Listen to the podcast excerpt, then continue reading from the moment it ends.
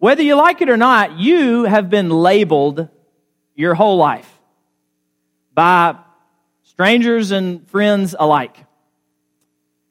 Maybe you've been labeled as short or tall, black or white, rich, poor, a Republican or a Democrat, a funny person or someone who's very serious.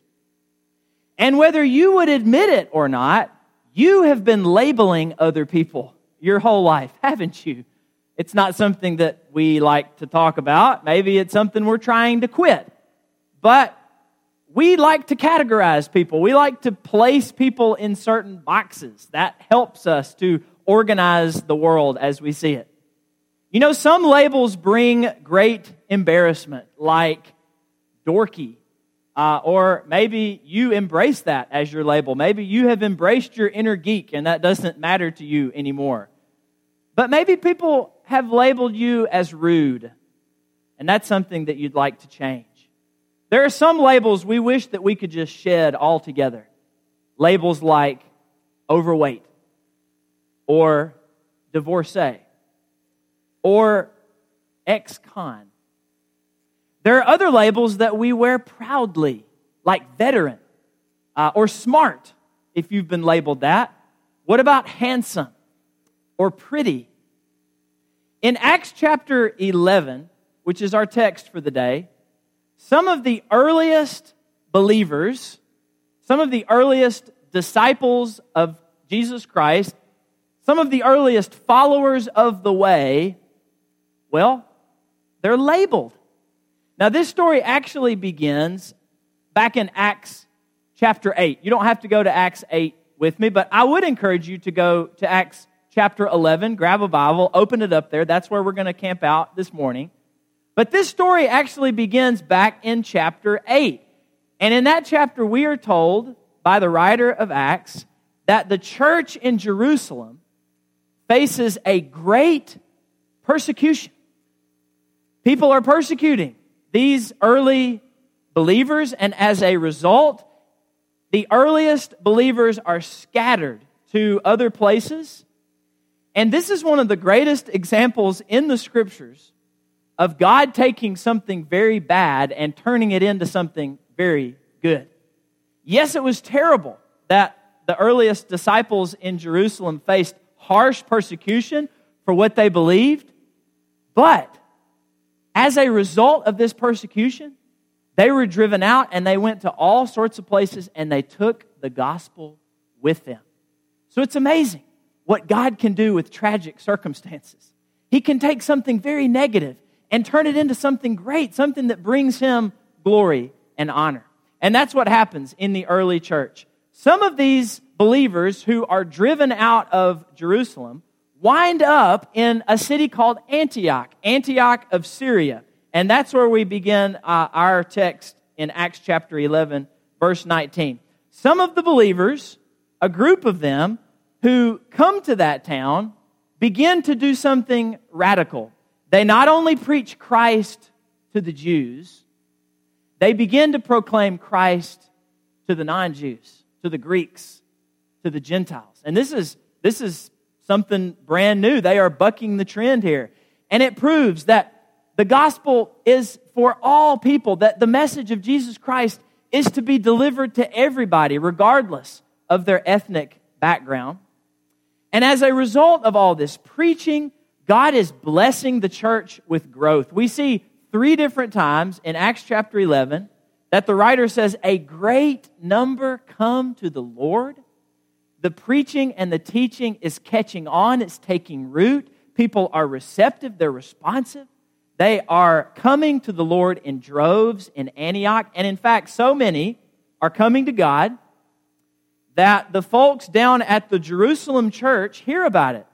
It's, the gospel is making such a splash in Antioch that the exciting news reaches down to the mother church in Jerusalem.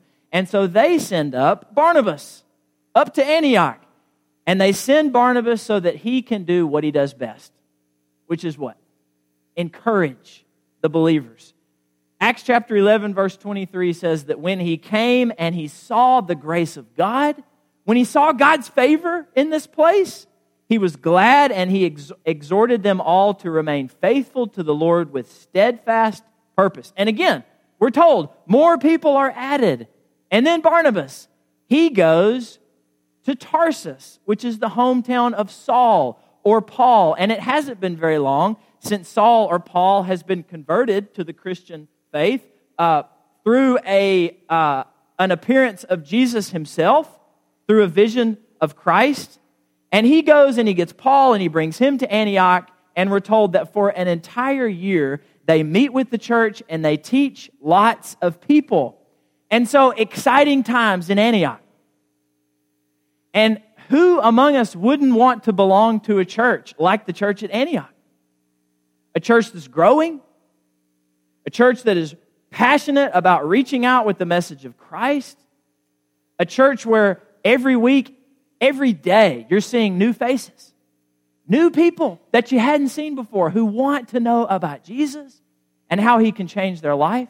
This is a very exciting season for the church at Antioch, and we're told in verse 26 of chapter 11 that it was there in Antioch that the disciples are first called Christians.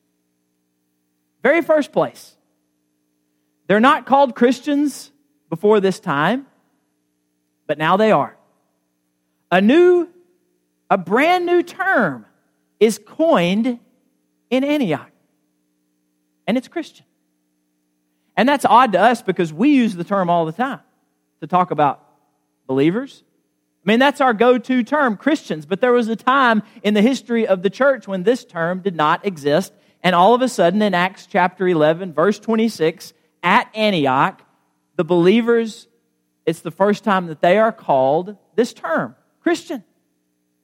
It comes from the Greek title Christos, which referred to Jesus, which meant the anointed one, and it was attached to a common ending, which created the meaning a follower of or one who belongs to Christ. There were other words like this in this culture, like Herodian, which meant a follower of King Herod, an adherent to King Herod. This is a word like that one. And we have words like this today words for people who follow a specific leader. Uh, religiously speaking, those who follow the teachings of Martin Luther, the great reformer, are called what? What? Lutherans. Okay. Those who follow the teachings of John Calvin, another reformer, are called what? Calvinist. And sometimes in our history, we have been slapped with the label uh, Campbellite. This is not something that you hear much anymore. But it was, of course, inspired by the great leader of the American Restoration movement of the 19th century, Alexander Campbell. Uh, and because he was a leader in that movement, we have sometimes been called Campbellites. And so we have words like this today. And it's worth noting, if you haven't already noticed in the text, that the writer of Acts says they were called and not they called themselves. This appears to be a nickname, one that came not from within the family of believers, but that came from outside, from non believers. It was a label attached to believers in Christ from those on the outside of the faith. And it's possible that this term was meant as a slight originally, that it was meant as an insult, that it was a, a derogatory term aimed at those Christians. Would you look over there at those Christians? And my question is, why? Why were they labeled Christians and not something else? And I think there are a couple reasons. First of all, they believed that Jesus was the Christ. Uh, or, as I said earlier, this word Christ means the anointed one. He is the one who has come that was prophesied in the Old Testament, in the scriptures of our people, he has arrived. Jesus is the Christ. Jesus, that man of humble origins, who was born in a stable in Bethlehem, who grew up in Nazareth, whose parents were Mary and Joseph, who as a young boy spent much time in his father's carpentry shop. This man, this Jesus, is actually the Christ. It's him. He's here. He is the one through whom God is bringing deliverance and blessings to his people. They believed it. They believed Jesus was the Christ. He's the son of David. He's the prophet, the priest, the king of kings, the Messiah. He's all of that and more. Bound up in this man is, is the fulfillment of all our hopes, our longing. He is the totality of it. He is the Christ. They actually believed that. But they not only believed it, they could not stop talking about it. They couldn't stop talking about Him, about Jesus Christ.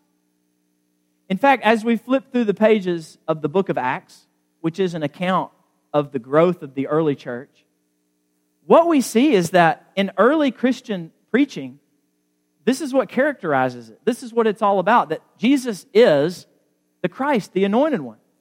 I think about the end of Peter's sermon on the day of Pentecost, the sermon that brought 3,000 people to the Lord, after which 3,000 souls were added to the church through baptism.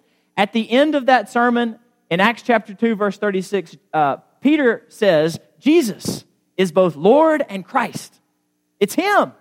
It, it, he's not just some other guy. He's not just some other teacher or rabbi, uh, some human figure. It really is the anointed one of God, the Messiah.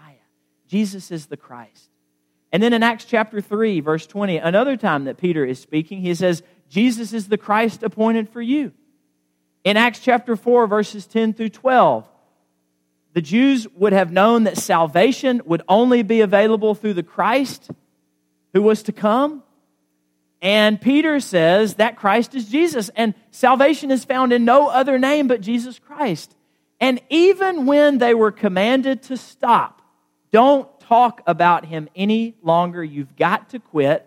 In Acts chapter 5, verses 28, the powers that be, the political and the religious establishment, they say to the apostles, We strictly charged you not to teach in the name, and yet here you have, listen to what they say, you have filled Jerusalem with your teaching. You have filled this city up with your teaching and your preaching about Jesus Christ. I mean, you'd be hard pressed to find somebody in this town who hasn't heard a Christian talking about Jesus. You have filled it to the brim with your teaching, and we told you to quit, and you didn't. And listen to what they say Peter and the apostles, we must obey God rather than men. We're not here to please men, we're here to please God.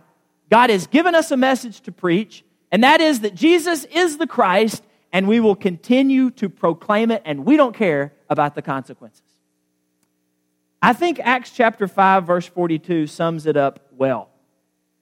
The writer says that every day in the temple and from house to house, so in the place of worship and in the various places of dwelling, the apostles did not cease teaching and preaching Jesus as the Christ. They would not quit. They knew, they believed that Jesus was the Christ, and they would not stop talking about it. And thus, they were called Christians. Those Christians, do you know what they believe? They believe that this guy, Jesus, that, that he's the one that their people have been prophesying and talking about for, for years prior, that he's here. And they won't stop telling other people about it. I mean, they are passionate about it. They must really believe it because they just won't shut up. They have to tell everybody they see about this Jesus. And so they're called Christians because they believe and they continue to speak about Christ. But today, the word Christians, I mean, 2,000 years removed, and we find ourselves in a very different culture in many ways. And this word now, well, it's got a lot of mileage on it. It's been around for a while, and it also has a lot of baggage attached to it. And so today, this word doesn't mean what it meant it means lots of different things to lots of different people. And some people have positive associations with this word, some people have negative associations. Some people think of Christians as humanitarians, as people who do a lot of good in their communities and in the world. Some people think of Christians as, as nice people. You know, they, they smile and they're kind and they're polite and they have good manners. They're nice. Some people think of Christians as just a voting block. And in election cycles, we hear the, the news people and the pundits talk about the Christians. Who are the Christians going to vote for? Like we are just some voting block, some demographic, among others. Some people associate Christians with a certain political party. Some people think of Christians as backwards, as narrow minded, closed minded, people who are not open to new ideas, people who are shackled to an ancient, dusty book that has no relevance to today's culture. Some people view Christians as religious extremists. And so, as you can see, the word has lost its original meaning. I mean, all of that falls, it's just way off base from what the word meant and what it ought to mean today. None of this strikes at the heart of what being a Christian actually is and means. And so, is there a way that we can make the word mean what it meant originally when it was first spoken about those believers all the way back in Antioch? Is there a way that we can restore the simple yet powerful meaning of this word, Christian? Well, I guess the only way we could do that is if we truly believed what they believed about Christ. Sometimes I wonder if we really do. I mean, I think we say we do. I think if we were to be asked who Jesus was, we would say he's the Christ, he's the Son of God. But I mean, do we believe it like they believed it? I mean, they, they had rock solid faith that Jesus was the Christ. And it expressed itself in their actions and in their lifestyle. And as I look at myself and as I look at modern day Christians, I just wonder if we have the same fervor and zeal for this belief that our earliest ancestors in the faith did. I mean, do we really believe that in Jesus Christ, a new world is breaking into this old world? a world in which sin and death no longer has dominion, a world in which God reigns, and this is a world that we can enter through our baptism. We can rise up into this new world that, that is already present in this old world. And by being in this new world through baptism, this new world that is, is being ruled by Jesus Christ, blessings abound, innumerable blessings we can enjoy through Jesus.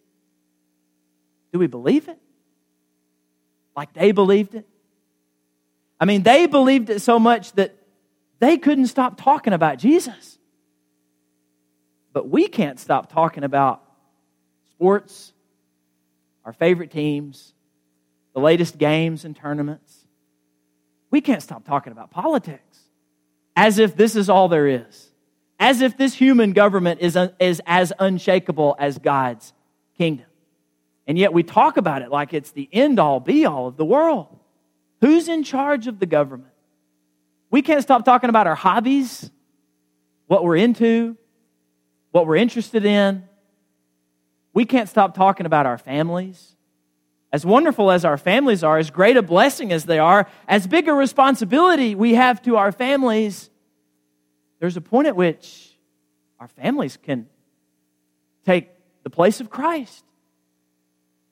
I mean, what did the conversation look like in the lobbies of the early church? I seem to believe as I look at the scriptures that they were talking about Jesus and what Jesus had done for them and, and how excited they were that Jesus had arrived on the scene and how he was the Christ and how they couldn't wait to share Jesus with their neighbors because Jesus had come to change the entire world. But what are we going to hear this morning when we head out into the lobby, to the parking lot? we going to hear more about Jesus? Or is this going to be the extent to which we talk about Christ this morning, just in this room, in this gathering? And listen, I'm talking to myself. I'm preaching at me today because this is a struggle and a problem for me. What I'm wondering is, what I've been wondering as I've been studying is, what if this word never came into existence? I mean, what if in Antioch they people never started calling them Christians? And throughout the entirety of Christian history, this word, even today, still did not exist. We, we still called each other just believers or followers of the way or disciples. I'm wondering if outsiders would today, if this word did not exist, would think to call us Christians because of what we believe and because of our lifestyle. Would they look at us and would that be the first name to come to mind? Those are, well, quite literally, Christian means the Christ people, the people who are captivated by Christ. Why isn't the church of today doing what the early church did? A lot of people ask that question. You know, why isn't the church growing? Why aren't the pews more full than they used to be? Why aren't there more younger people? Where are all the younger families and kids going? Why can't we attract more people? Why isn't the teaching of Jesus taking root like it once did? And you know, there are a lot of people out there who are far smarter than me, who are, have studied this and have come up with all these answers, but I kind of think the answer is pretty simple. The reason why the church of today is not doing what the early church did in places like Antioch and elsewhere is that we're not captivated by Christ like they were. We're not enamored with Jesus. We are not, and I'm going to use this in the most positive way that I can. We're not obsessed I mean that in a good way. We are not obsessed with Jesus Christ, with what he, who he is, with what he does, with what he means to the world, with what he can do. We're not as captivated by it. And when we fail to share the zeal of our faith ancestors for our Lord, then we betray the very name that we wear. Because they were called Christians because they strongly believed that Jesus was the Christ and they couldn't be quiet about him and we call ourselves Christians? And yet, when's the last time we told anybody about Christ? When's the last time our faith was all that evident out in the world? It's told that Alexander the Great singled out one of his soldiers who was accused of being a coward. And Alexander snapped at him, What's your name? And he said, My name is Alexander. And he said, Well, change your life or change your name. And what he meant by that is, I don't want to share a name with somebody who's a coward. I don't want to share a name with somebody who doesn't share my boldness and my courage. And so you either can change your life or you can drop that name. If we have the honor to wear the name of our Lord, we better make sure that our affections and our lifestyle reflect that name. And if they don't, if they don't, maybe we don't need to be wearing that name.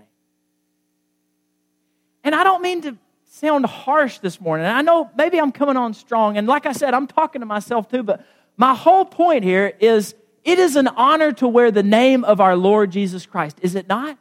To walk around and to have this name attached to us, Christian, to be recognized as a Christian, as one who has confessed faith in Christ and been baptized into Christ, and we dare not take it lightly, church, to be called Christians. We dare not. It's interesting to me that this word Christian is only used three times in the New Testament. That's it. And like I said earlier, we use it all the time today. But one other time that it's used is in 1 Peter chapter 4 verse 16 in which Peter says, If anybody suffers as a Christian, and he could have said, then you're in good company. Because a lot of Christians have. And in fact, the one for whom we are named did too. But he says here if anyone suffers as a Christian, let him not be ashamed, but let him glorify God in that name. In other words, don't be ashamed of the name that you wear. Instead, glorify God that you can wear that name. It's an honor and a privilege and a blessing to wear that name and make sure that your way of life lives up to it. Back in Antioch, people started saying, Those Christians, and they might have meant it negatively. They might have been saying they believe such strange, extreme things, and they won't quit talking about it. They are just an odd bunch of folks, those Christians. And our aim should be to come to the point where we say, you know what? I am one of those Christians. And I'm proud of it. And I want to do everything that I can to live in a way that reflects the name that I wear properly in a way that glorifies God. Do you want to be one of those Christians? You can this morning. You can come confess faith in Jesus Christ. You can find life and, and salvation in that name and in that name only.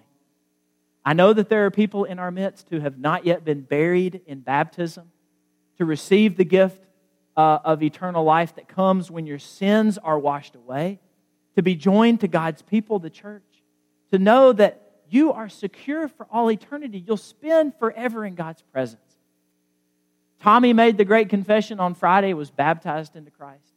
You can make the great confession today. You can come and say, I believe that Jesus is the Son of God.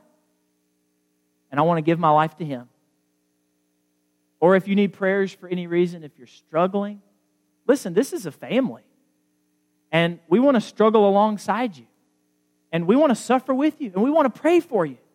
And if we can do that, then don't hesitate to come. Or if you need to come and say, My life has gone off track to the point that I need to rededicate my life to the Lord, I need to be restored, this is a time for you to come as well. Would you take advantage of this time as we stand and sing?